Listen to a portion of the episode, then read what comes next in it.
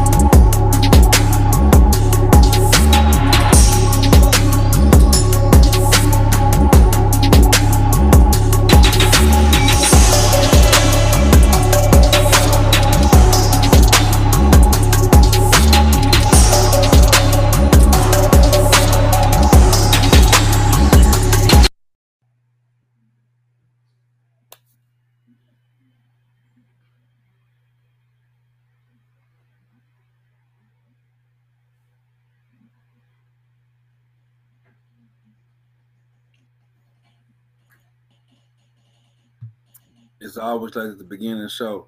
It's always slow on his end because he's playing it. He gonna come in another 10 seconds. Me and John we always dancing. Yeah, let him know you're ready. Yeah. He trying. Not exactly sure what's going on here right this minute. There we go. It's Brad with College Sportscast. I don't know if you can hear me or not. We can hear my internet. It's been. I've had a storm here today, so my internet was all screwed up when I come in down here tonight. So, but anyways, we have a special guest on with us tonight. We have former Tennessee Vol with us, Ron Slay. Hey, Ron, how are you doing tonight, man? What's up, man? What's happening, fellas? Man, glad to be with you guys. Glad y'all took time out your busy schedule, man, to finally fit me in with the Fanboys. All right, man. Yeah, man, it's really cool to have you on. Ron's, like I said, he's a former Tennessee basketball player. What year did you graduate, Ron? I graduated in 03. So I was in there 99 to 03. 99 to 03. Yep. Okay. I couldn't remember exactly what years you were there. I remember you being there, of course. I'm a Kentucky fan. He's a Tennessee ex-player. So, I mean, I remember him being there. He was a tough dude on the court, I can tell you that. I remember. Yeah, man, I tried to it didn't work. It didn't work against Ole Miss. It didn't work against Ole Miss. I know that. I remember how they did us in that damn SEC tournament, man. I know that for sure. You talking about a young man? So I'm gonna call him a young man, but he's really an OG. I'm talking about a young man who brought the energy, the tenacity. I'm talking about what taught the whole game. He brought it. You see what I'm saying? It's like you had to match his energy, and I think in Tennessee one year they got us so good. Yeah, I'm talking about they got us so good. But then SEC tournament, we did get payback. And so what's funny is about Slay. I don't know if you remember this. It was so much build up, right? Yeah.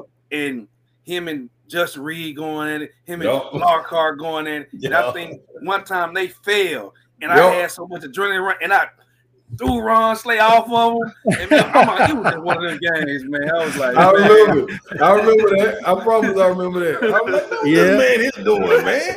I'm gonna be down here telling what these big boys. Ron, you're like 6'6", right? Man, 6'8", 6'8".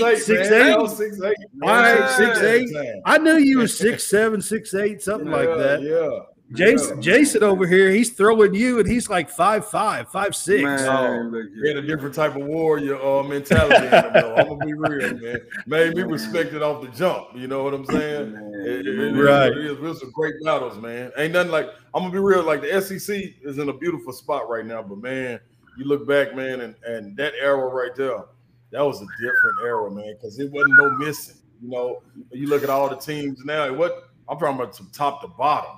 You know, it wasn't no skating through any game, any weekend, any night. It didn't even matter, man. Well, I mean, even Vandy back then had some really killer teams. They did. They did. I mean, Vandy had two or three coaches that really had Vandy going. 20 plus wins almost every year. Coach Stallings, if I'm not mistaken.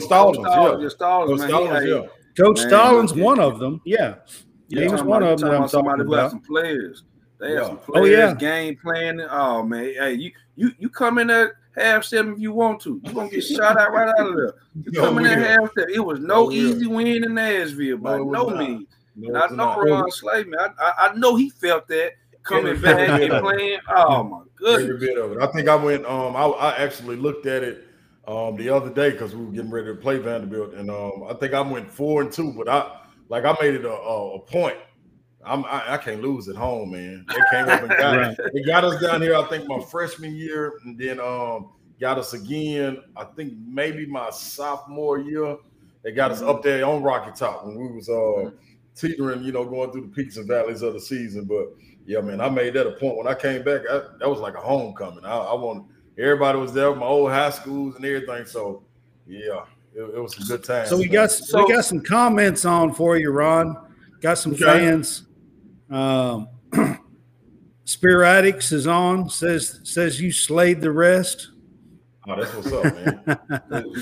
It's up to you, Spear Addicts. And we got Winning Edge Sports Network that's on. That's talking about you a little bit. And then Spear Addicts asked you a question here. I was going to get to that. Get it up on the screen for you there. Mm-hmm. Damn. But he asked you a question about who your best player that you played against was. Man, that's tough, man. I'm a night in and night out, man. I'm telling you. That's a loaded question. Dude, that's a loaded question, man. It is, man, because I honestly can't leave nobody out. You know what I'm saying? Like, and I'm talking about from the South Carolinas to the Vanderbilt, Ole Miss, Mississippi State, Georgia. Like, it was night in, night out. And they ain't even talking about the big dogs at the time, Kentucky and Florida, what they were running around doing, man. I would think – I ain't going to say who the best player was. I'll say who my toughest matchup. My toughest matchup probably was Joe Johnson. Ooh, toughest matchup. Joe Johnson? The way Joe came in, man, he caught the league by storm because he had to sit out the first half of the season. So if you didn't know Joe – you know what I'm saying? Ain't no social media and highlights and stuff like that running around there. You gotta know him. So I played with him and played against him in the All-Star game. So I knew of him, you know what I mean? And then when he got eligible, we had him like I think game 2 up there in Arkansas. So wasn't no film out on him or nothing. Ooh, I'm telling coaching them, hey man, I know Chris Penny was about 8 or 10 years before Ron. So yeah. Penny was before me. Yeah, Tennessee legend, man, straight out of Memphis. But Joe Johnson Penny was before Slay. Man, I can take Joe. I grew up with Joe Johnson playing. Joe Johnson, this is man. And when you knew he was gonna make it, Joe Johnson, 8th grade was 5'8", playing the shooting guard. Wow. His 9th grade year, he shows back up. No one sees him. He is 6'5". See, that's why he was so smooth out there. Yeah, nobody knew that. I'm like, listen. And during his senior year, it was talks about him going straight from high school to the pros. But he lost so much weight because he got sick. Right. So, and like you said, he sat out as a he played a year and a half. His first game was getting all corner, one of HBCU schools. Yep. And look, he could have went pro. But ended up getting hurt. Yeah. Later on that summer, who was that? Jason Williams came down on his game. Wow. Because I think he was up there in the either the USA games or anything. Something he was doing. Probably so. I know he was on the USA team. He sure was. Yeah. Yep. Yeah. He sure was. So man, it's one of those deals, man, that. So Spear Addicts has got one more question here for you, Ron. Okay. Who was the hardest working athlete you knew other than you, of course? Golly. Oh.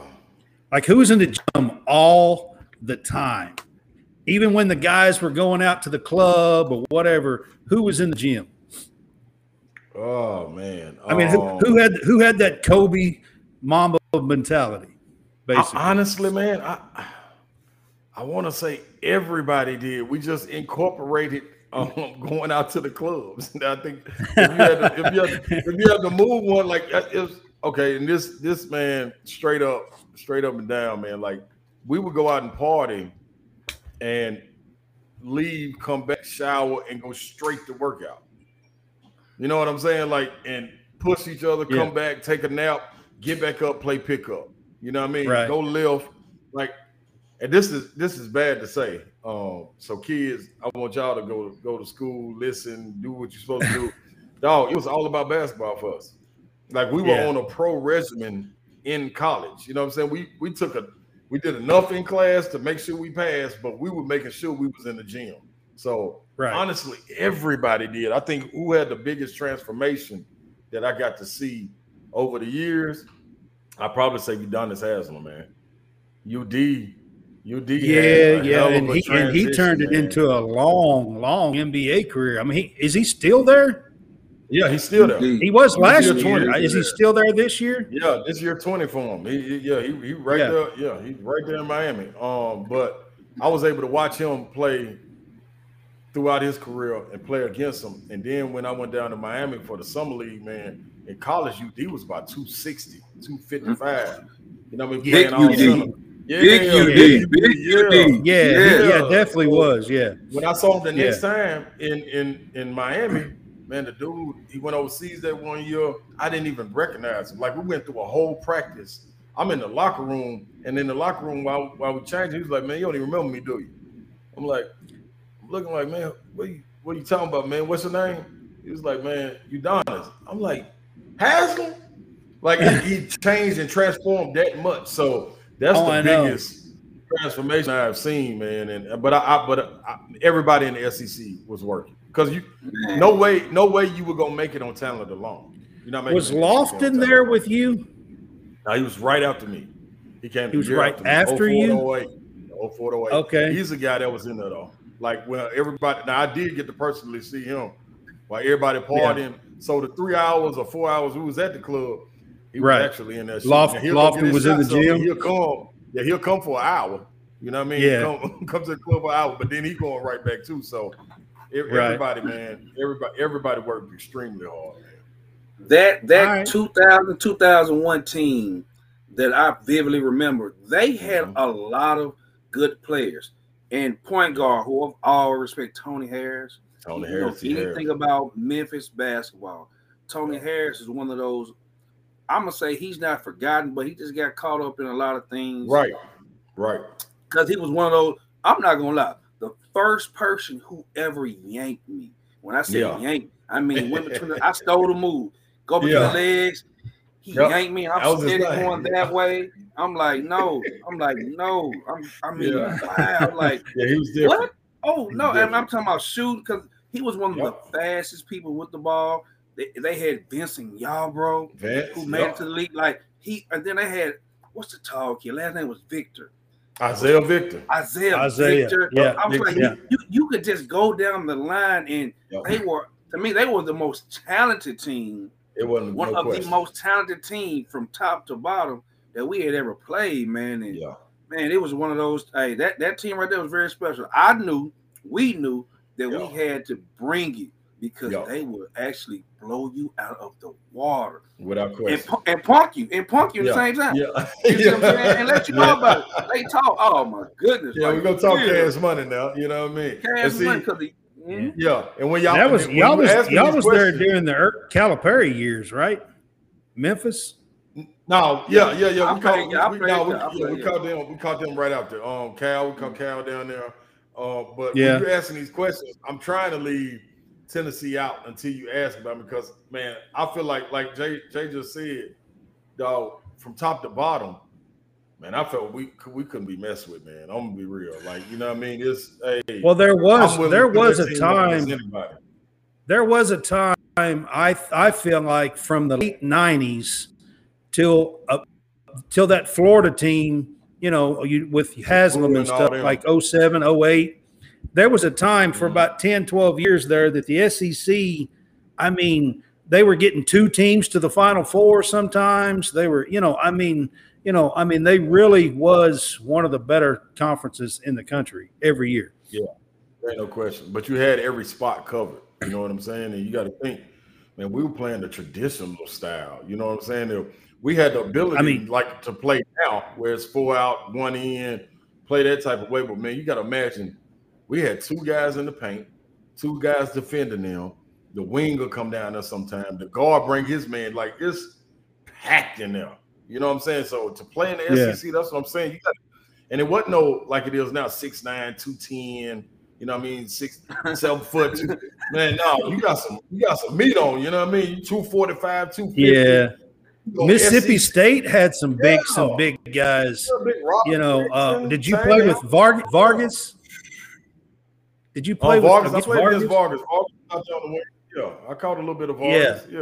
Yeah. Mississippi State had some guys that were like it down low, man. I mean, they were a beast. I know. Mississippi State. Austin down there. Mario Austin down there. Yeah. Mario Austin, man. I think he was a freshman. Man. It was a problem. Yeah. Guy who ain't no nights off at any position, man. No position. Man, it was. To me, we got Chris Sporadics with us, and I'm going to let him. He says one last question for you. I'm going to get it up on the screen for you, Ron. All right, there it is. Says, okay, last question: MJ, Kobe, or Bron, the GOAT, or someone else? I leave that whole conversation alone, man. That's more of a barbershop conversation. You know what I mean? That's a barbershop deal there. Yeah. The only thing about that is when you arguing that, it's almost like you discounting one of the others. So if I'm going MJ versus Kobe and I pick MJ, that means I gotta take away from Kobe by saying what he can't do, you know what I mean? Even though he was a cut from the same cloth. It's so hard to do with different eras too, you know? Yeah. I mean, I got who I like. It's just, you know what I mean? Then Bron ain't even finished, so I feel like that's unfair. Where will he be in 23, 24 years? You know what I'm saying?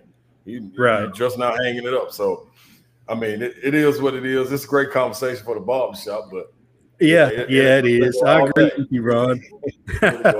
I agree with you there, man. Yeah. All right, so let's get in. Let's dig into a little bit of college basketball stuff that's going on this year. You know, who's your favorites right now? You know, top 3, 4, 5 teams that you can think of right now. Man, it would be up there for you. I love Tennessee. You know what I mean? I think the only thing they're missing is that one guy that tips the scale when things start to even out. I think what they're missing, they don't have that guy that they play great as a unit, meaning they always got to play great as a unit to keep advancing if it was tournament style. You know what I'm saying? They can't have an off night and then one player step up and go for 35 or something like that. You know what I mean? They don't have that weapon. But together as a unit, they are dangerous. So I like they're like all 5 players are going to score 15 points. Yeah. You know what I mean? Something like that. Yeah, they're going to be at your neck on the defensive end. Yeah, so I love that. I love Alabama. Brandon Miller is a problem. When you talk about tipping the scale, man. He is. Man, yeah. Ain't nobody got nobody like him. Like the kid at Baylor is pretty good, man. I think his name's Keontae. He can really play. Keontae George. Pretty good. Yeah. He can go. But Brandon Miller, to me, man, is 6'9", being able to do the things he does.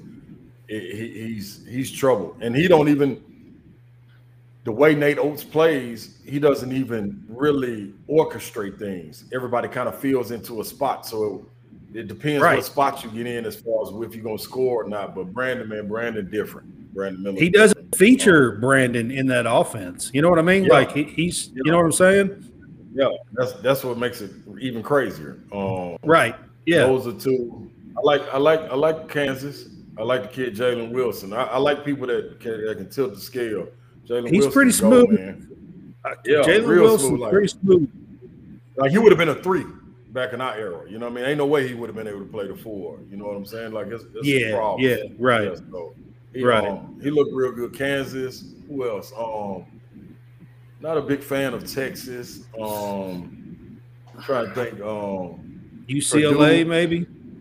I like UCLA because they got a veteran bunch. You know what I mean? I think Tiger Campbell. That's the reason why I threw it out there. Yeah. Tiger Campbell do a great job of organizing them. Cronin, he ain't really got to coach too much because they've been there. They've been in big moments. You know what I mean? They get on the stage. They can take it home. I like Purdue because of Big Edey. Big Edey, he's a beast.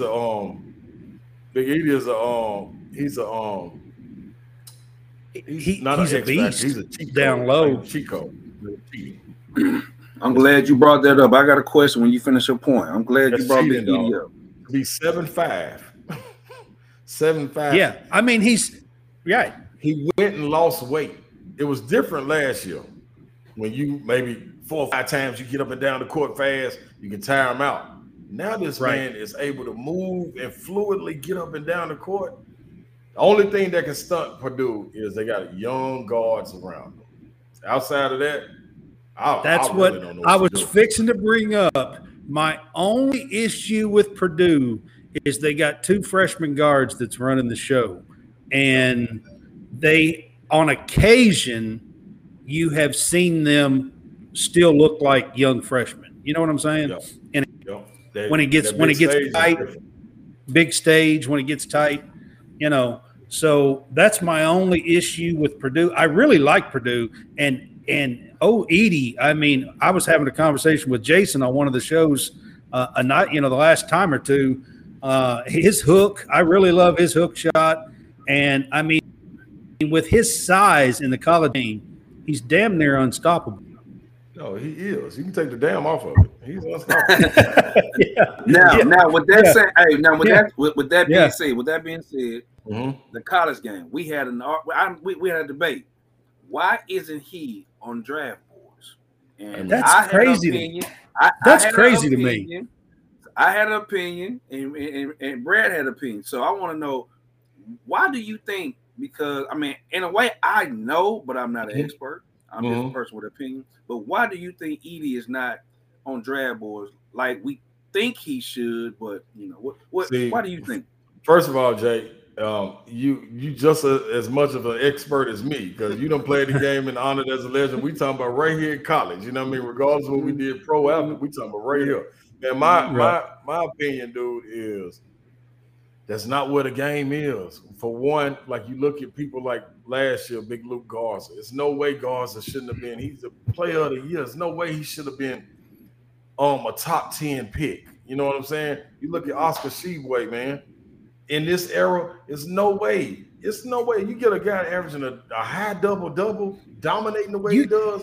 No way he's not going to be top 18 and 15. The dude's grabbing 15 boards a game. How does he get drafted? I don't understand. That's the problem. So my thing with Big Edey, man, is just who in the league in the NBA now is going to slow it down for him?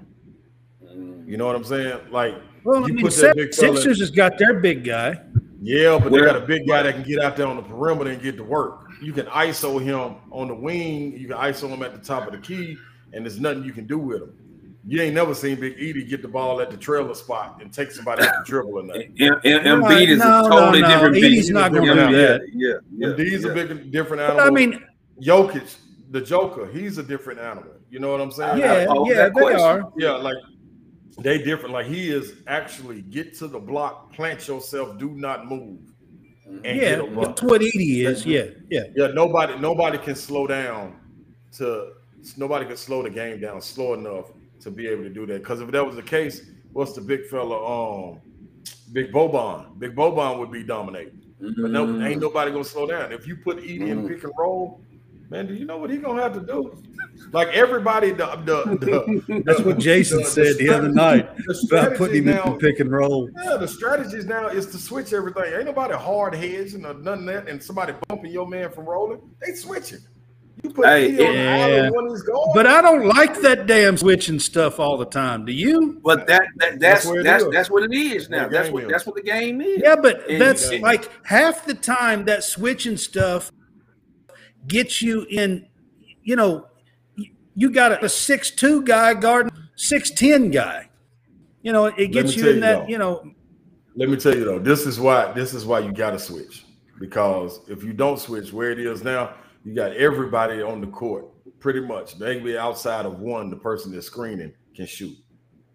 So if you imagine how wide the NBA court is. Put a guy in the corner, a guy in the corner, a guy on the wing that can shoot from deep. Not on the three-point line, but deep on the wing. So now you got three people spacing the floor. Your defenders can't leave.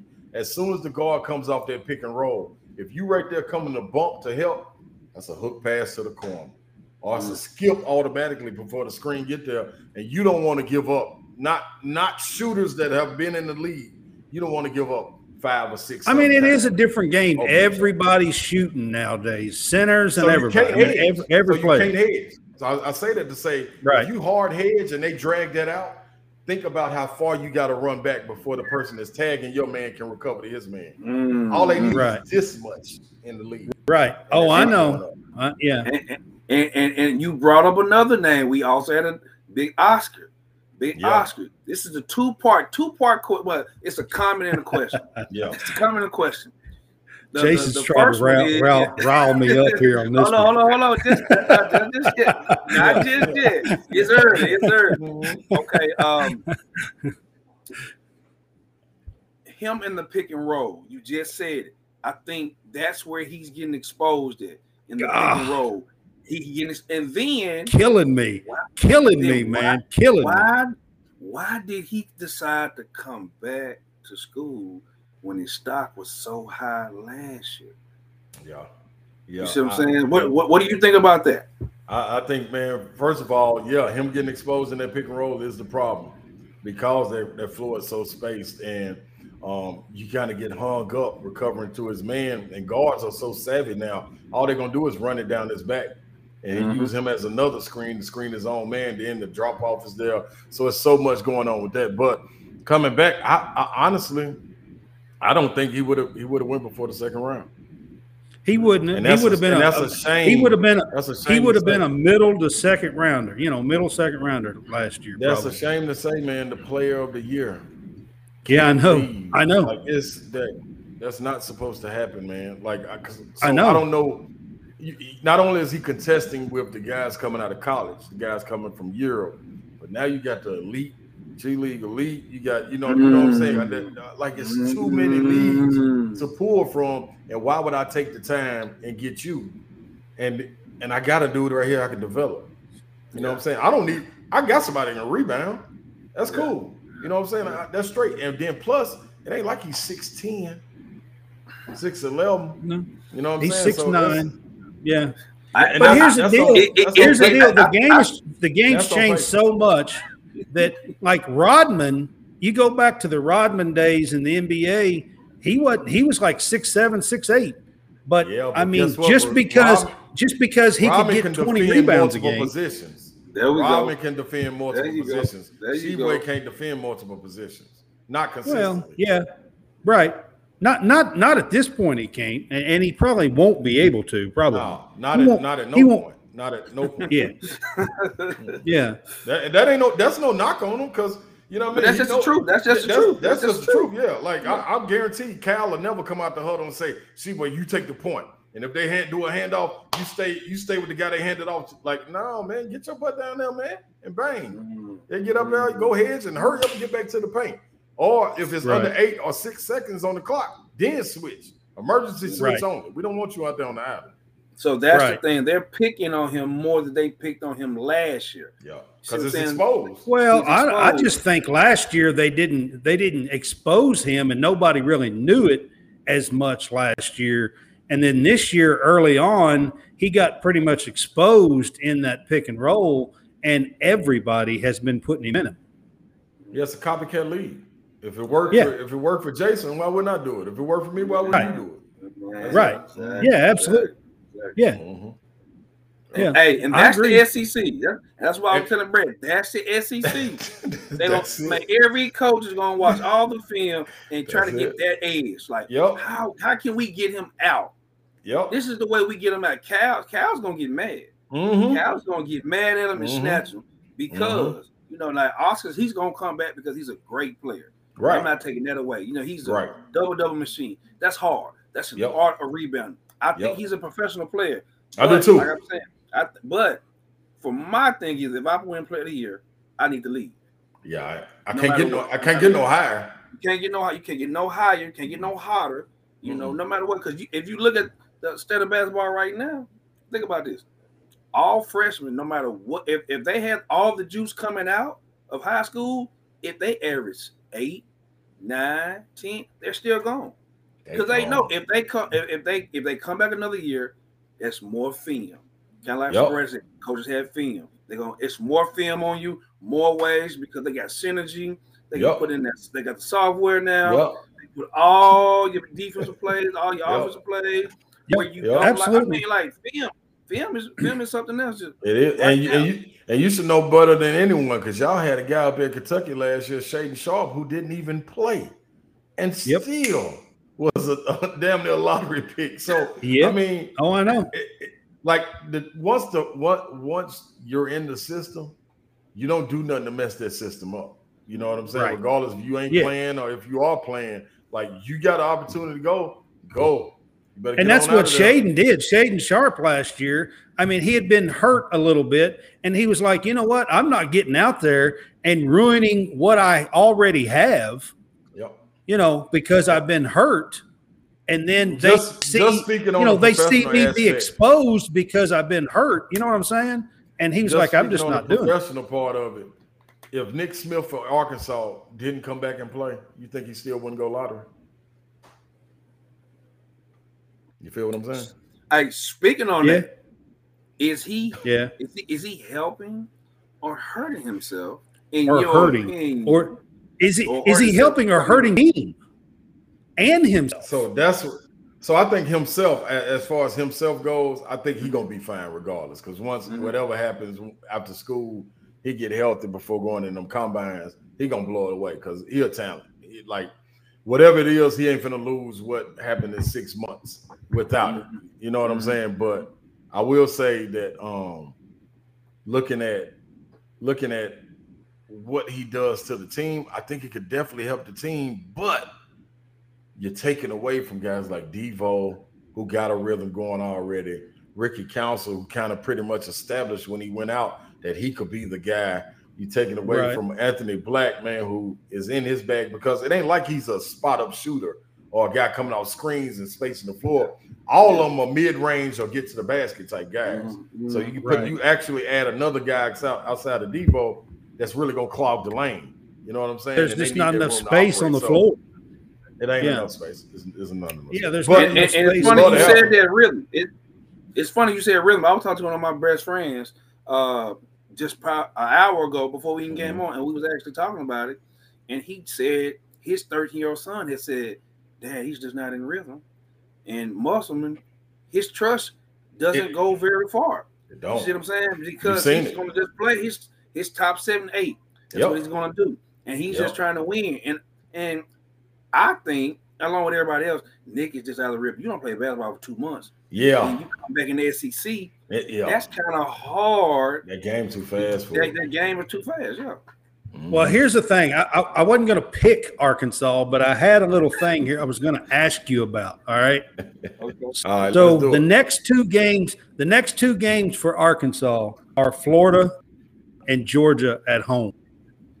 Don't they really? I mean, for the bubble, for them getting in the tournament, aren't they pretty much must wins at home against Florida and Georgia? I think so. Don't you? Especially, they lost last night to A&M. So I mean, that's not a bad loss. But no, it's not. You gotta get wins. You know, especially if Florida, if Calston's not playing. And then you got Georgia. Broke his hand, I'm actually calling that game, the Georgia and Georgia game next Tuesday. Next Tuesday. One thing about it, man, Mike White got them boys fighting. You know what I'm saying? And, they do. Talk about rhythm. If Terry Roberts can get his rhythm back, and if Justin Hill, they got a couple of really good guards. They got some guys. Yeah, they do. They got three guards, man, that can really go. So. It's interesting to see what happens in that game, but those are games you got to get if you're trying to you know. That's what I'm saying. I think for homes against Florida and Georgia this weekend and next Tuesday against Georgia, I think they're must-wins for Arkansas. Yeah, I do too. And I think they win that Florida game. I'm not – where are they playing? Where is that game at? You said – they're both games are at home. Both games are at home. Did the big fella from Florida break something? You said? He broke his hand. He broke his hand yesterday. Castleton? Yeah. That's going to be tough right there. That's going to be tough. Yeah. That's a big blow. That's a big blow. Mm-hmm. All right, guys, let's get to some game day pick'ems and let's pick a few games for it. All right, let's get it. All right, man. I'm gonna start with number 9 versus Kansas on Saturday. It's at Kansas, at Lawrence, and Kansas is number 5 and Baylor's number 9. Mm-hmm. And I'll start with Jason. What's your take on this game, Jason? Man, it's hard to win in Kansas. It's hard, especially this time of year. Especially around this time. And I know Coach Self is really, really hammering to them guys like, hey, listen, we got to start playing better right now. And you got to protect home court. Even though, like you said, I love the guard Keontae George, seen him over the circuit the past 2 years. Baylor's going to come in there ready to play a good veteran team with a good mix. But it's just something about Kansas. Man, I'm like Sporadic just said, I'm going to have to go with Kansas. At home, the fog, like it's going to be jumping. Mm-hmm. All right. Jason's going with Kansas. All right. Ron, I'm picking Kansas too, man. I really love Scott Drew as a coach for Baylor, man. And they just got the big man back. You know what I mean? I know he could help and kind of keep it close. And Keontae, hell of a player, but man, Fog Allen is different, man. And you got the freshman Grady Dick, who just came off 30-point-plus game, and he feeling it. You got Jalen. You got good guard play, man. Them fans gonna be rocking. It's made for basketball. You know what I'm saying? Right. I hear you. On that too. And I'm probably gonna go with Kansas in this game. You know, playing at the Fog is just a tough damn place to play. They don't lose too many at home. They've already lost one at home. I know this year, maybe two, but one I know pretty badly. And I don't expect to see that here late in February now. Right. You know, like you said, Grady Dick's picking up his game. Jalen is a special talent, and I expect Kansas to win it and pull this game out. But has been playing a lot better though lately. They have. Right. They have. Without question. Yep. Yeah. Mm-hmm. And then on Sunday, North Carolina is going and playing at number 23 NC State. And this game is on Sunday this weekend. This is a big game for North Carolina. North Carolina has not had the season that most people expected. They are squarely on the bubble, along with Kentucky, I might add, since I'm a Kentucky fan. But North Carolina is squarely on the bubble about making the tournament. And this is a big game for them. So, Ron, I'll let you go first on this one. Man, he was game for the Tar Heels, man, but this time they're away from home. They just had a really good game versus, who was it, Clemson, I believe. Yes. Got a good victory over them and mopped them, like beat them bad. Right. But think at home. It's like, where is this? Yeah, it was at home. Where's this Carolina team been? You know, I like NC State a little more. I like the big fella DJ Burns down there in the paint patrolling. Giving them a lift. I honestly think because of the home court, I'm going to have to go with NC State and the inconsistent play that North Carolina has had. Like, do they have the talent? Without question. They returned everybody from a national championship run. So they got the talent. Does it switch? We don't know. And because I don't know, I got to go with the home team on this NC State. All right. Man, look. Man, Slay just said it, man. Which UNC team will you get? You know, I think they have been not only some of the Blue Bloods, but I think UNC has been a real disappointment this year. I think they had high expectations. Okay. I can't. Was it a time in which they were ranked top five in the country at one point? That was preseason number one. Yeah, preseason number one. They were preseason number one. Yeah, yeah. No.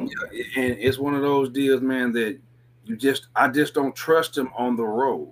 Mm-hmm. I think they don't. That their game doesn't travel well this year, and that's bad to say about a North Carolina team. You know, they always travel well, but this year for some reason they're not just getting over the hump. Mm-hmm.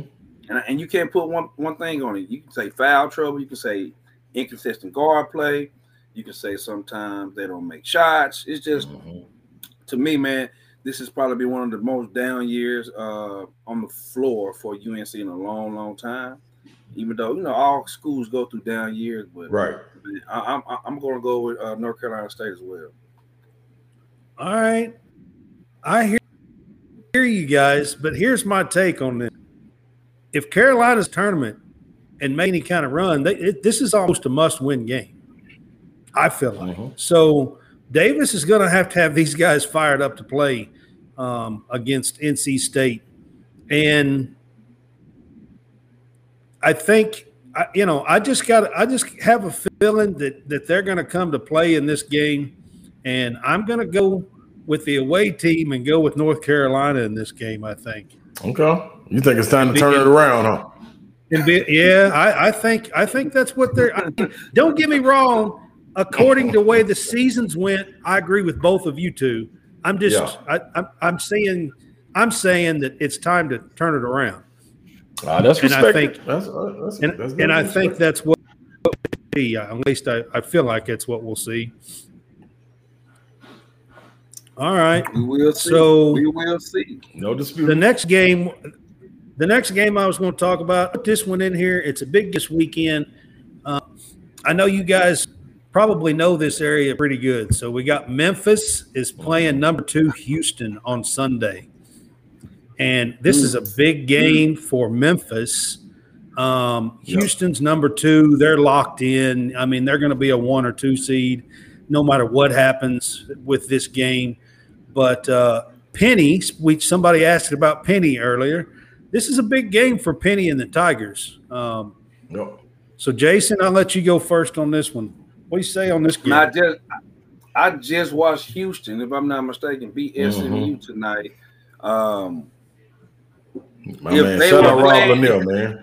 Man, big shouts out. If they were playing in Memphis, I would say Memphis. But since they're playing at Houston, and I think they have a chance to regain the number 1 spot in the country again, I think they're going to be a little bit more fired up to play down here. I think Coach Sampson is going to get one of those passionate, in-your-face speeches and just tell them, we, like every top program in the country right now, we got to start playing our type of basketball right now, head in March. We got to make that run. So I'm going to go with Houston. All right.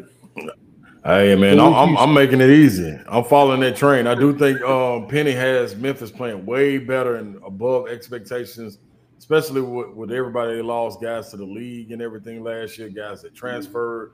Tyler Harris having a good year at the UAB, but Marcus Sasson, just an assassin. Like, it ain't no – and one thing about it, when you're playing for a guy like Coach Calvin Sampson, he gonna let you rock.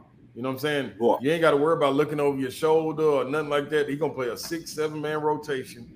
Y'all go out there and get it done. Right. So chemistry ain't going to be a problem. When the ball's coming to you ain't going to be a problem. You ain't got to be hunting for shots. You can play the right way. He's going to demand that you play defense. Yeah, with this being at Houston, most definitely, I don't see a slip-up, and I see them handling this. Because this is a bit of a rivalry, too. You know what I'm saying? Yeah. So, that's right. It is. You don't lose no rivalries at home. So I'm gonna have to go. I just know it's a big game for this weekend, and you know, it's a huge game for Penny and Memphis. I mean, if they could get this game, I think it would, you know, probably get them in the tournament. And they're 19-6, you know. So that's what I was just about to ask it. Do even without this win, do you think Memphis has done enough? I think it's going to depend on how many bubble busting, you know, happens in tournament play and stuff like that. whether or not Memphis gets in without a win like this against Houston. Because I think they're NCAA team. That's what I was just gonna say. That I mean, I do too. I'm saying I do too, but I think it's also going to depend on. Man, they went on the SEC tear for a second. They played like four SEC teams in the non-conference and won probably three of them. So I think that's going to help. I think this won't be a bad loss on them. You know what I mean? It'll be more so expected, I think. But if you want to bolster your resume, most definitely. Right. Then it'd be a huge win for them. But since I'm with you guys on this one, is at Houston. It's a very tough place to play. Houston's got a great team. Sasser, I agree with you, Ron, 100%. They play a just tenacious defense, and I just don't see Memphis going in and beating them at home. But, I mean, they have lost a couple of games at home. Temple beat them. Yep. Alabama beat them. So, I mean, it's possible. Yep. But I'm going to go with Houston in that game. I agree. All right, Ron. This is a game we've been waiting to talk about right here. This is a game we've been waiting to talk about. Hold me back. Yeah, I hope y'all back. All right. Mm-hmm. Number 10, Tennessee's going to Rupp to play Kentucky on Saturday. All right, Ron, I'm going to give you the floor, but before I give you the floor, I'm going to let you remember that we did beat you at Knoxville this year. Mm-hmm. Mm-hmm. I'm gonna go last. I'm gonna go last. Hey man, y'all. First of all, y'all absolutely not only beat us, y'all punked us down there on Rocky Top, which is one more reason why I believe they came out and played the way they did on that stage against Alabama. Because I agree with you on that. You know what I'm saying? Like that was I agree with spotlight, and it was an opportunity to get that back. So this is how I always feel this series go. If you beat them first, it's very likely, man, that you're gonna lose the next game because of the rivalry. I 100% agree with you. Yeah, I don't care if it's a neutral site. I don't care where it is. Like, man, it's that digs deep. You know what I'm saying, when you lose. So Coach Barnes going to have them guys ready to play. I especially feel they can bring that physicality that they had at home, take it on the road up there. And I think Kentucky is in enough disarray right now of not knowing if they going to have Frederick, what Wheeler give them, will he give them an extra body? Like, what is he going to play? Damian Jones. Yeah, like, you know what I'm saying? Like, it's a funny mixture going on. Livingston starting to play more minutes, but what is he really doing? Livingston had a good game last night. Yeah, he did. And he's a guy I was really high on. You know what I mean? Oak Hill, salute to Oak Hill Academy. You know what I mean? He's an alum. Yeah. So, you know what I mean? I expected some big things out of him. He just couldn't get his feet right, you know what I mean, as far as coming into the season. But, man, they got a guy. Casey Wallace is a problem. You know what I'm saying? But you got to get guys like Frederick, and if he plays, and a guy like Reeves going, Tshiebwe, you expect your double-double. Just don't make that an impactful double-double. Let's let it be a lot of numbers. Like, he can go get 18 and 18. If it's not in the moment, an 18 and 18, then it's just some good numbers. But I think Tennessee going to go up and handle them, man. And that's without even knowing if Josiah Jordan-James is going to play or Julian Phillips. I do think this Tennessee team has a different type of pride about themselves. And being able to get that win against Alabama, I think that's not a hangover. That's more of a feed into this game. All right. So here's my take. I agree with a whole lot of what you said as far as I gave y'all props. I don't know what Big Blue Nation want from them. I'm giving y'all love. I'm just messing with you. There's people up there hollering, Cal, go to Texas and all. I'm like, not Big Blue Nation. You should have heard that. I told him Cal was going to ride the ship. I never said a word about Cal leaving. I never said a word about Cal leaving, okay? All right. So here's my take.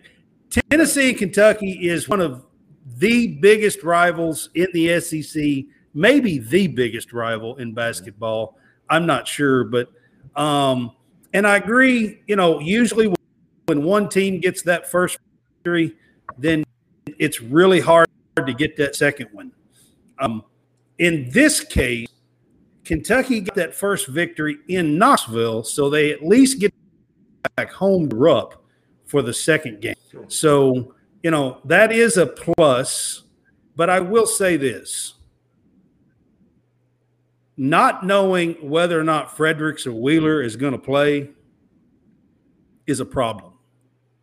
It's a problem. Tennessee is, I mean, you've seen last night, they beat the number one team in the country with Alabama. Tennessee has got a really, really good team. I like this Tennessee team, and that's coming from a Kentucky fan. So, right. I mean, this Tennessee team, you know, I've been saying all along that this Tennessee team is very special. The only thing, and Jason will back me up on this, the only thing that I have said negatively about this Tennessee team is there's, on occasion, there are games where their offense disappears. Mm-hmm. They're a great defensive team, and they're a great team. They and like you said, Ron, they got 5 or 6 guys that can score 12 to 15 points, and that's how they beat you. But on occasion, they score 54 points or 46 points or 53 points against Kentucky or something like that. That's the reason why Kentucky beat them. You know, and, you know, their offense, they play great defense. They're probably one of the top 2 or 3 teams in the country defensive-wise. But on occasion, their offense disappears. Mm-hmm. I think that's how Vandy knocked them off, like last week. You know, they didn't score enough points. If they would have played like they did last night against Alabama, against Vandy, they beat Vandy pretty handily, probably by 10, 12 points. And there's not a chance somebody to hit a corner in the corner like Vandy did. Let me say this real quick. So this is what I've been trying to get Tennessee fans to understand too. This is the team that you have. You know what I'm saying? Like they beat Alabama and they still didn't shoot good. They shot 36.5%. They just missed 9 free throws. You know what I'm saying? Right. But they played D. They only had 8 turnovers. They forced 19 turnovers, scored 26 points off those turnovers. Off the turnovers. And then off the turnovers, and only gave up 2 points off their 8 turnovers. So you got that factor. With this team in Tennessee, they're always going to play defense. So when it comes to the scoring, their problem is, and this is what happened against Vanderbilt in Missouri, their problem is they don't score in the moments when they have the opportunity to. So last night against Alabama, when they hit that dry spell again, Vescovi hit those 2 3-pointers in the corner. So that was a moment. Against Vanderbilt, they had a wide-open dunk. Remember, Phillips pulled it back out. Mm-hmm. Then Vescovi got fouled, and then he went to the line and missed the free throw. You look at the Missouri game, he had a moment to ice the game. He went to the line, missed the first free throw, then it was a lane violation on the second free throw. None of this gets set up. If you just you ain't got to go 100%, just make the shots in the moment, because your defense is going to carry you to the point where you have an opportunity to win. You just got to make the plays in the moment. That moment that presents itself towards the end of the game, do you make those plays? They made the plays. The Cal was missing layups against Vanderbilt. What did they do on that last stretch under 2 minutes? Took Miller off the dribble, left-hand layup off the glass. Those are the moments. You know what I'm saying? So you always going to be there, but you just got to make them in the moment. They always going to shoot bad. Right. Now, the games when Tennessee is on fire and they go score 80, the game's never even close. Right. You can't do nothing with them. You can, honestly, they're too good defensively, and you can't do nothing. If they're on fire and they're scoring 80 on that. If they're on fire and they're scoring 80, there's not a chance. I mean, honestly, you're not going to beat them. Without question. But you know, it's going to be a lot of tug and pull if the game comes down to that, because that's the type of ugly game they're going to play. Defense is ugly. Yeah. It's nasty. Right. You know what I'm saying? And that's going to be at Rupp, I expect Kentucky to hang in this game. Mm-hmm. I do expect Tennessee to come with an edge, because we did beat them in Knoxville. You know, it's – listen, I am a true Kentucky fan, and it's hard for me to go against them. It really is. I know it, man. You have no idea. So, but, with that being said, yeah, who are you picking? With that being said, so we can have it on record. Oh, damn. Y'all killing me. I have to go Kentucky in this game. You know I do. Hey, man. Hey, man. So. with that being said, Ron, I expect you to go Tennessee, so we're good, right? Hey, listen, though. Last night, I picked Alabama last night. Mm. Because I honestly didn't think, and I said at the end of our show on the radio, they asked me, how do they win the game? I said, man, the front court has to come out and impose their will. If they go out there and they have to change their game plan and play a small lineup like they had to do against Missouri, that's not what they're used to. But if you got two bigs on the court playing that traditional style like they like to play and get second chance shots, and they don't got to show up in the stat sheet, you just play a physical style game, knowing when those guards get broken down that you got somebody back there to contest the shot, a dude back there playing well, it's a different type of ball game. You get to play your ball game. If you got to go small, that's not your ball game. You can't play that with Alabama. You can't play that with Missouri. That's how they want to play. You know what I'm saying? So that's my thing. Well, Kentucky wants to play like that. This Livingston isn't good enough to space you out and bring Olivier outside and really consistently hit that outside shot. But Livingston's got to play well for Kentucky to win against Tennessee. No, Livingston has to play well for Kentucky to be in the game. Mm. Yeah. Well, if but that's what I'm saying. If Livingston don't play well, Kentucky won't be in the game. This will be a 10-plus point win. I promise you. I agree with that 100%. I agree with it. Yeah. Well, I can say this. You made a point when you said if Tennessee scores in the 80s. That was the team I saw earlier in the year. Right. They would score. They imposed their will, and they started to make shots. Yeah. Mm-hmm. And so the thing is, I don't know which team is going to travel. Kentucky. I don't know who's going to be available for Kentucky because the team that played the other day that I saw play against Georgia, the team that beat them at Knoxville. It's not the team. And so the most desperate team wins the game. Yep. And I think the most desperate team is Tennessee. Not who needs the game the most. Right. The most desperate team, because Tennessee let two get away and had to really, really hear about it. Yep. And then, like you said, it's hard to beat the team twice. It's hard to beat the team three times. Especially in the same year. It's hard. So with this one, I don't think Kentucky, because one thing about this, you both said it, neither team shoots the ball well. No. Neither team. And so it's going to get one. It's going to they don't. It's going to get one in the trenches, second chance points, defensive game, block shots. That's all favors Tennessee. And so I not just because this is my guy, and not because Brad, you're my guy too. Yeah, I'm gonna have to pick Tennessee. Yeah, I mean, listen, I understand it. Tennessee's the better team. I'm not right now, and I'm a Kentucky fan, and I can full-fledged say Tennessee's a better team. Okay, but on occasion, the better team doesn't always win. Sometimes, a team can get the best of somebody. Now, I would say. Different, man. If Tennessee had won that first game, I would be really worried. You know what I'm saying about them going back up there. Yeah, I'm gonna be honest. And I agree with that. I told you. I mean, it's the series. It's hard. It's hard to win 2 or 3 games in a row. It is. It really is. It is. Mm-hmm. No doubt. All right, let's move on to Texas A&M, Missouri on Saturday. SEC game on Saturday. Yes, it is. I think that this game is going to be a big, big game, for the bubble and all that, Texas A&M, they're one game behind Alabama now in the SEC. Yep. And they play Alabama, I think, right after this Missouri game or they play them next week, I'm pretty sure. Mm-hmm. It might be the weekend game. I'm not 100% sure. I hadn't looked at their schedule, but I have, but I know they play them soon. So if they could win this game and then get to the Alabama game, if they could knock off Alabama, they would be leading the SEC. Texas A&M would be. I think Texas A&M will be dancing regardless. I think their strength of schedule, I think the way surely they won't miss it again like they did last year. I don't get they can't dog them twice. Yeah, I don't think. I mean, surely not.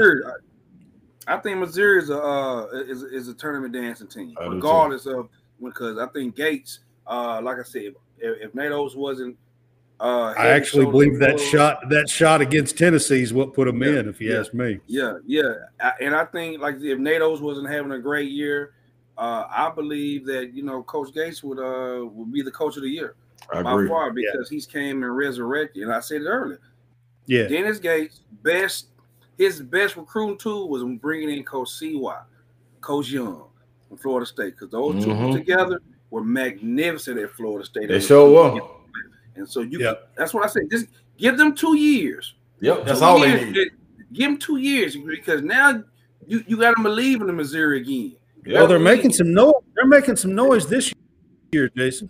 But to me, they're just getting started. They're just getting started. Trust me, they're gonna bring on them long athletes, those one and done. They're on the way. They're gonna bring them in, and then they're gonna make those calls from overseas, and they're gonna bring in some bigs that can move and they're mobile, protect the rim, and they're gonna be one of those teams that step off the bus.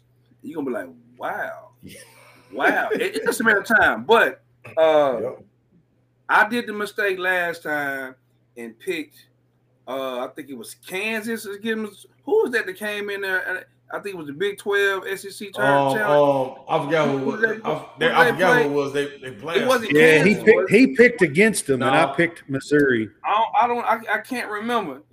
Kentucky and Kansas played. It was. It was Kentucky and Kansas. Missouri played. It was somebody. Might be Iowa State or somebody like that. That's who it was. But I kept saying Iowa State is a great, and I still believe Iowa State is a good team. But it's just something about road games. Yeah, that's what it was. Iowa State. Yep. In the SEC, man, I'm gonna go with Missouri. Missouri plays well at home. Hey, Missouri plays really good at home. They do. They play really good. So I'm picking Missouri in this one.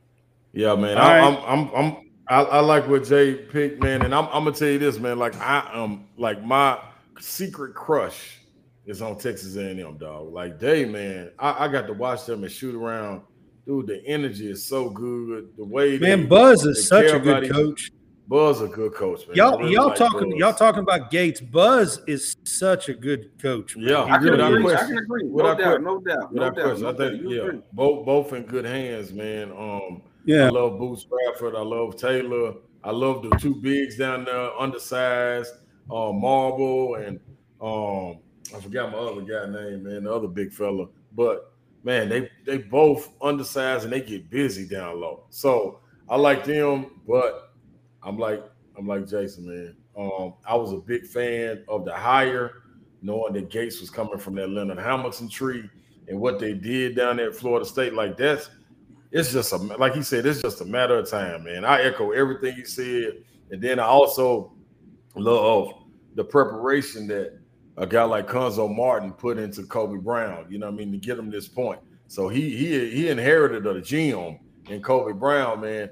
And the way the atmosphere that Gates got Como with right now, that's second to none right now. That place is rocking up there. So I think, and I hate to pick against A&M, but I think Missouri gets this one, man. They tough at home, man. I like the kid, especially if the kid Isaiah golly, I forgot his darn name, but if he's back, first name Isaiah, I forgot his last name. But if he's back, he's a problem. Golston is a problem. Like they got three or four guys. Hodge is a problem. They got some guys that can get going, man, especially at home. And they play that spaced out way. So absolutely. The whole floor is big fella Marble and Coleman. Coleman is his name. The other four.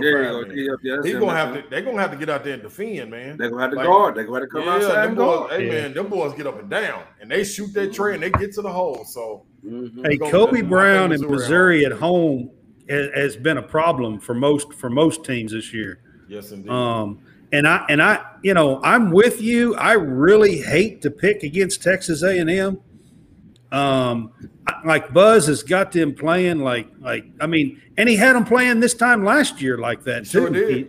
So yeah, and I'm telling you, man, he is a hell of a coach, and I really I really want to pick Texas A&M. Mm-hmm. My brain says Missouri at home and Kobe Brown is just too much, so I'm going to go with Mizzou.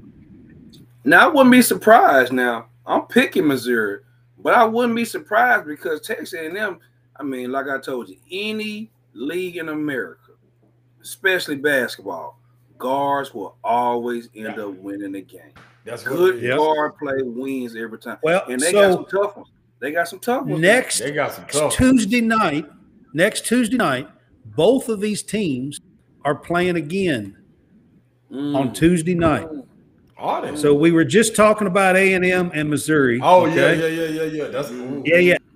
That's Next Tuesday night, while Ron's on here, I just wanted to get his take on these two games. Man, you're doing a hell of a job, Brad. I like how you I like how you got that one in, Brad. Yeah, I just wanted to get his take on this one now. I already got the Kentucky one in there. Yeah. So now we got Tennessee playing at Texas A&M on next Tuesday night on SEC Network.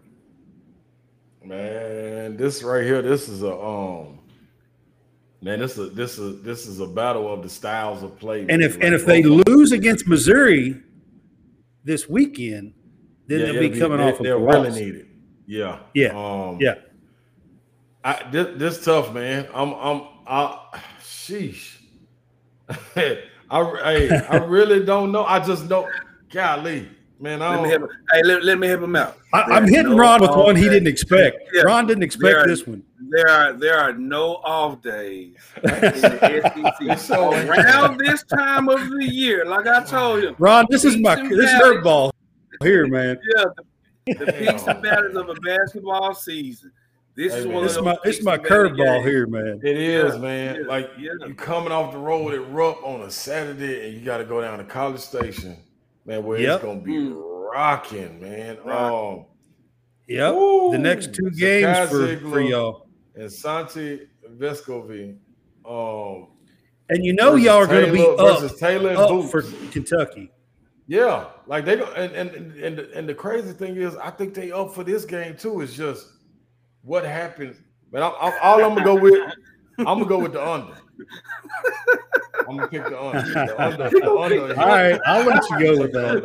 I'm gonna take the under. Good call. Honestly, that's a good call. Like they are so even, man. Like Dennis, I'll say if Josiah Jordan James plays, I like him better than Dexter Dennis.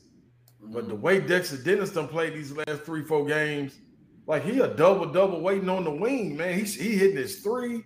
He's super athletic. Like man, that's tough, man. I'm gonna be real. All right, man. I'm gonna tell you how I go. If Olivier Cumwar has 15 and 10 in that game, Tennessee wins. If he doesn't, if he don't have a double, and I'm talking about like at least 14 to 8, Tennessee ain't gonna win that game. Mm-mm. All right. I threw you a curveball in this one. Sure did, boy. Yeah. All right, Jason. Brad. What do you say on this one? Man, once again, man, the life on the road in the SEC. Yeah, it's tough. Always tough. Now, I will say this: even if they lose the same, if they win the same. Mm-hmm. Texas A&M, in my opinion, either team. But I just think Texas A&M plays better because they like you say, they mirror each other. I think Tennessee is a little bit bigger on the inside. Mm-hmm. And so if Tennessee's able to impose their will, but if Texas A&M is making shots and they get loud in College Station, it's not going to be a good day for the Vols. So with that being said, I'm picking the home team. I'm going to stay with the home team, you know. All right, you going to go with A&M? Yeah, I wouldn't be surprised if Tennessee won. Yeah, man, I wouldn't either. You know, it's a tough game to pick, man. I mean, just an absolute tough game to pick. I mean, Tennessee is coming off two buzzer beaters. Last night they played Alabama and beat Alabama. Then Saturday they're going to Rupp. Yeah. And then next Tuesday they go to College Station. So you're talking about some, you know, some tough games for Tennessee coming up. This is a gauntlet. Yeah, absolutely. They beat Alabama at home, which is a game they almost had to have after those two buzzer beater losses. You're right. You know, so now they're going. You know, I picked Kentucky, and it's hard for me to say I'm going to pick against Tennessee again. I really think Tennessee is that good of a team. But it's so hard to pick against Texas A&M at College Station. I mean, I'm with you on that, Ron. I'll tell you what, I'm gonna pick. Since I picked against y'all at Rupp, I'm gonna pick Tennessee. Since you're on the show with me, I'm picking Tennessee in College Station. I don't. Here's the truth. I think that Tennessee was 1-1 in these two games. Okay. I don't believe that Tennessee will get both of them. Now, I might have it wrong. It might be flip-flopped, all right? Yeah. Ain't nothing wrong with it, man. Ain't no wrong answer in this one. I'm going to be real. It's tough. Yeah. It's tough, man. It's tough. All right, so then the last game that I got for us is Mississippi State against Missouri. And Mississippi State lost last night at home to Kentucky. Mm-hmm. Probably put them just on the outside of the bubble. Probably last four in or something. Mm-hmm. Yeah, last four in or just on the outside of the bubble. Right. So this is a game that they're going to need Tuesday night at Missouri. Can Mississippi State go into Missouri? And we just talked about how Missouri's played at home. I'm picking Missouri. I like Mississippi State and what they do. They're too big and to get up there and run with Missouri like that. You know what I'm saying? Right. They love are big. State. I like Tolu. I love Tolu. DJ Jeffries. I like Matthews. Yeah. That Matthews kid, he's a beast. Yeah, dog. Yeah. I'll be interested to see how they combat, man. That floor being spaced the way Missouri likes to do, man. That's a problem at home. Missouri shoots the ball well there, so I'm gonna pick Mizzou at home teams, too. I'm gonna roll Mizzou on that one. Man, the most desperate Mizzou team. I think that it depends on who does Mississippi State play this weekend.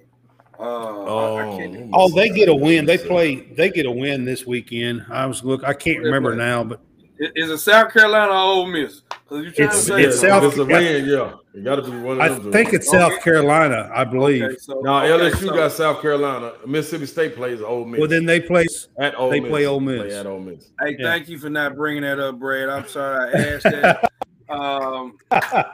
I didn't bring it up.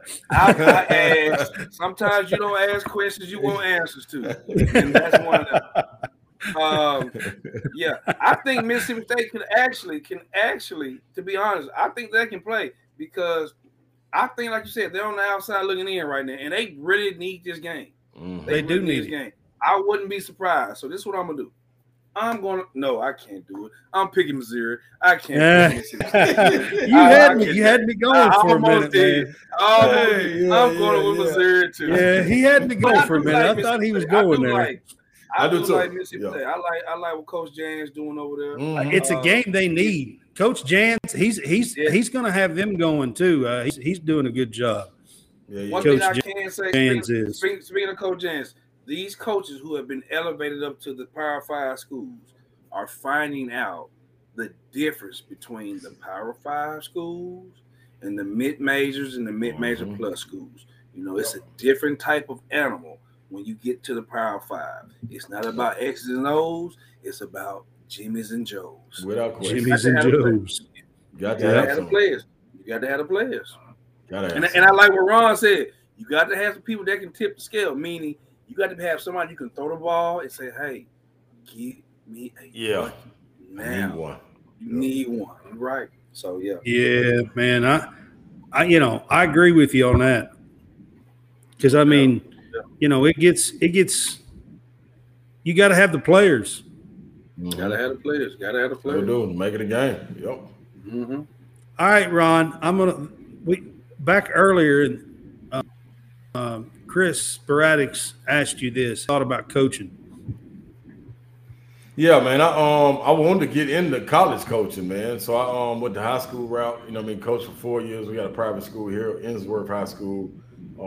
Coached there for a minute, and then the media world kind of just took off, you know, and kind of pulled me away from it.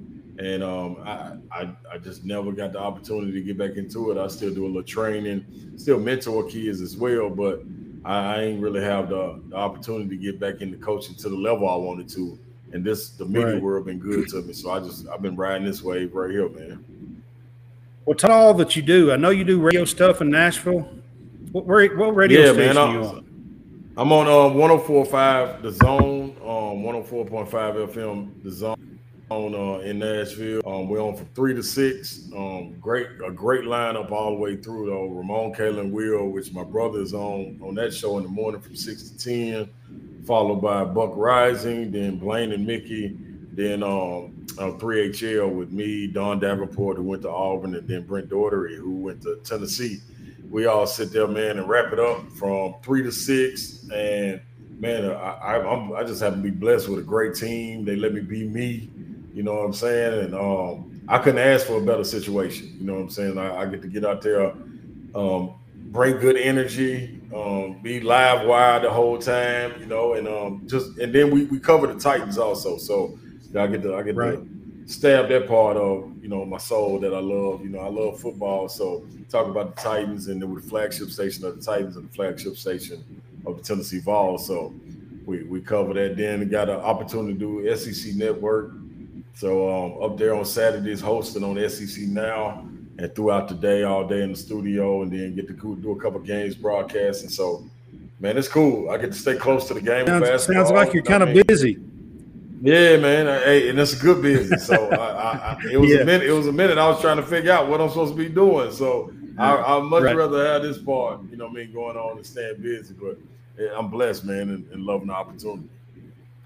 Well, just so you know, I'm not too far from you. I'm just across the state line near Bowling Green. You know where Scottsville, Kentucky is? Yeah. I know through them parts. Yeah. Do you know? I mean, It's right next to Bowling Green. I'm just across the line. I can be in Nashville in like an hour. Yeah, you just a little further up than Hoptown and all that. Yeah. I can be in Nashville in about an hour, just so you know. So, yeah, I just thought I'd tell you that. I can listen to like Nashville radio stations. Yeah, it pick up, like, man. We go up there to Clarksville and do remote sometimes. So yeah. I can listen to, you know, Nashville radio stations and stuff like that. So 104 The Zone, is that what you said? Yep. Yeah. Mm-hmm. Yeah, man, I will, man. I'll check out. You said 3 to 6. That's what's up. Yeah, yep. 3 to 6, and we live on Facebook, Twitter, Twitch, and YouTube. So it's streaming all day long too. So yeah, live shows. Right. It's good. Well, that's what we're doing. We're on Twitch and Twitter and Facebook and YouTube. So College Sportscast. So check us out as well. You know, we appreciate you being on with us. I do want to get you out with one last thing. I watched an episode of your Boom Boom Room. All right. Yeah. All right. I listen, just so you know, I'm giving you a shout out. I'm giving you a shout out.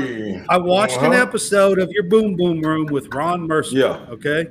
Yeah. That's my OG. Right? That's my OG. Listen, just listen. As a diehard Kentucky fan, if you could drop a word for me with Ron Mercer for our show, I'm doing it on air. I just thought I would tell you.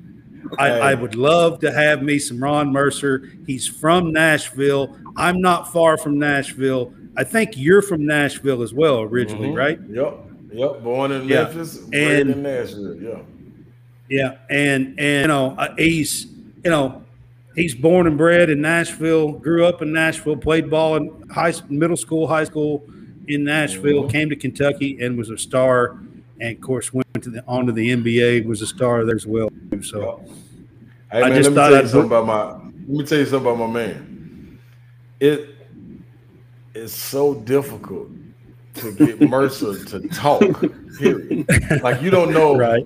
And this is my OG. Like, you've been looking out for me, man, since high school, man. Like, I'm talking about when he was playing in the league, you know, fly me up, you know what I mean? Let me experience that like a real OG should, you know what I'm saying? Dropping me nuggets, the game, you know what I'm saying? Everything, like, make sure I stay on the straight and narrow, you know what I mean? So I owe a lot to him, man. But dude, cool, man. To get him on my podcast was it was mind blowing to me. Like, he called me out the blue.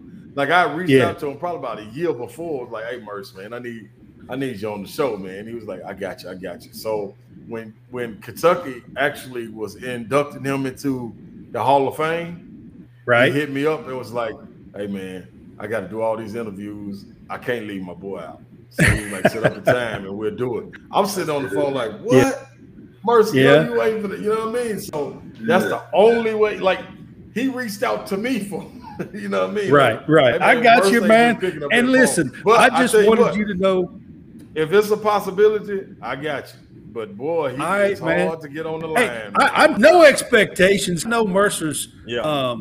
You know, he's pretty private. He, you know, low key. He tries to be. You know what I mean? I mean, trust me, I know a lot about Kentucky players. So you know what I mean? Like, so I know Mercer's. Like, he lives around the corner from me. Like, maybe I can just go over there and just put you on the phone. So that's gonna be better than me telling him, hey man, get on this podcast. Hey, that's already have the camera rolling. And then we just put him on the phone. I got you, man. I get. Hey man, it was great. I had a blast doing this. I didn't tell you up front that I was a Kentucky fan. I don't know if Jason did or not, but I was like, man, I told Jason like a week ago. I'm like, man, I was so excited to have him on, like with Kentucky and Tennessee playing. It's going to be such a fun deal. So I appreciate it, man. Anytime Jay called, man, you know what it is. All they got to do is hear his name, man. It's all love, man. SEC legend to another one, dog. We came a long way, bro. Man, listen, and I appreciate you, man. I appreciate you, and man, listen, and like I told you, man, you keep kicking that door down, man. No doubt. Like you said, and I know you're gonna bring as many people as you can. You better believe it. With you when you can, but man, like, you're doing your thing, man. I'm super, super happy for you and excited for you, and can't wait to see what I just know. This is just the tip of the iceberg. So I know what you gotta go. I know this is just the tip of the iceberg. Ain't so no doubt. Ain't no doubt, man. I appreciate it, man. It's all love, man. You gotta get out here for SEC tournament again so we can wrap, man. I will. The hospitality is wide open when you come, dog. Oh man, hey, listen. All right, man. Hey, I appreciate you being on the show with us. I know Jason hit you up for all this. So, Jason, I love you, man. Doing a great job. Appreciate you, Brad. Brad's doing a hell of a job.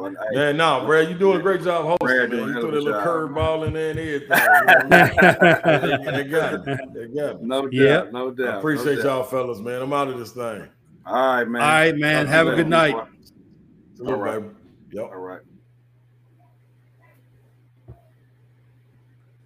Great one, all right, man. Guys. Great one. That was awesome, man. I loved that.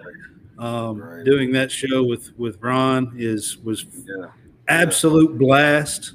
Being able to kind of talk Kentucky and Tennessee with Ron Slay was an absolute blast. So Jason, I hit you up, man. I appreciate that because that's pretty cool to do. Man, no problem, man. Like you said, man. Hey, and we didn't even plan it like that. It just fell like that. No, we didn't. I really didn't plan it that way. We actually scheduled it like 3 weeks or something, and I didn't look at the schedule. And we just set up a date. And then about a week and a half ago, I told Jason, I was like, man, guess what day game is on Saturday?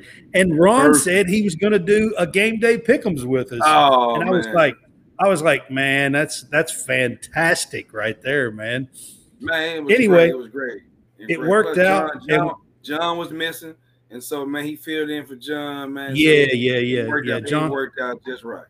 It did work out just right, and we had a blast doing it. So, all right, guys, before we end the show, I do want to get to our prize picks here at College Sports Cast. We're now sponsored by Prize Picks. you can use our code CSCAST, and you can double your initial deposit. Open any account. They will 100% deposit match you up to $100.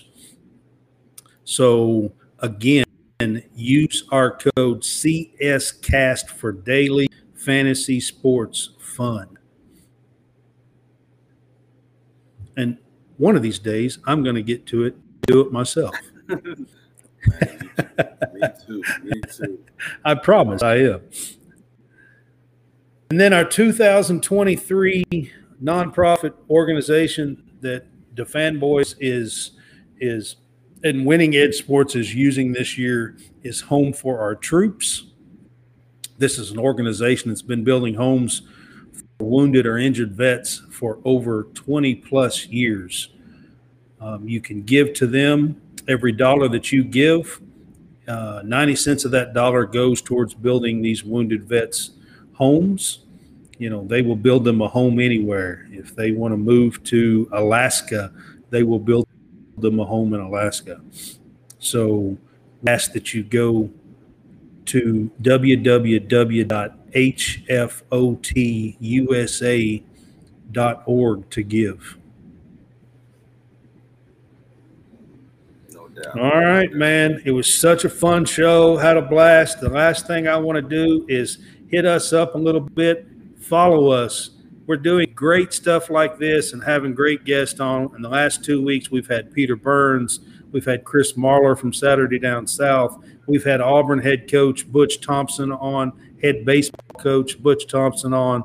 We've had Ron Slay on, all in the last 2 weeks. Hit us up. We can go to our Linktree page, and you can find everything that we do. We've got YouTube and Twitter and Twitch and TikTok, and you can do everything there and follow us. We also do Apple Podcasts, Spotify. You can find all that stuff on linktree.com. And then the last thing, is there anything that you want to talk about before we get off? Man. No, man, just, hey, this great show, man. Great shows are lined up for the next, what, month and a half, 2 months seems like. I think momentum is picking up, man. It's just, hey, we're just having fun, man. Just having fun with this, man. Just having fun. Yeah. So the last thing I want to talk about is on the bottom of the screen there for you. On Sunday, join us for Steve Heigl. We're going to be on talking March Madness and bracketology for college basketball. So – you can catch us on Sunday at 3 p.m. Central Time, and Steve Heigl will be with us. He runs justcollegefootball.net, collegebasketball.net. He is also a John Wooden Award voter. A few other things as well with award in college basketball. So he does get to vote for the Player of the Year, the John Wooden Award, and follows college basketball very closely. There's a lot of stuff going on with March Madness approaching and the bracketology stuff.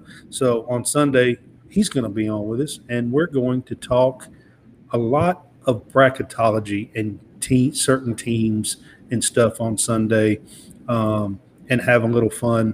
We might even make a little list here and see how we did on our picks. With me, Jason, and Ron on Sunday. So don't miss that as well. And we appreciate you being on with us. Again, y'all have a fantastic night. We will see you on Sunday for Steve Heigl and our college basketball. Y'all have a good night. Have a good one. All right, man. See you, Jason. All right, see you, Brad.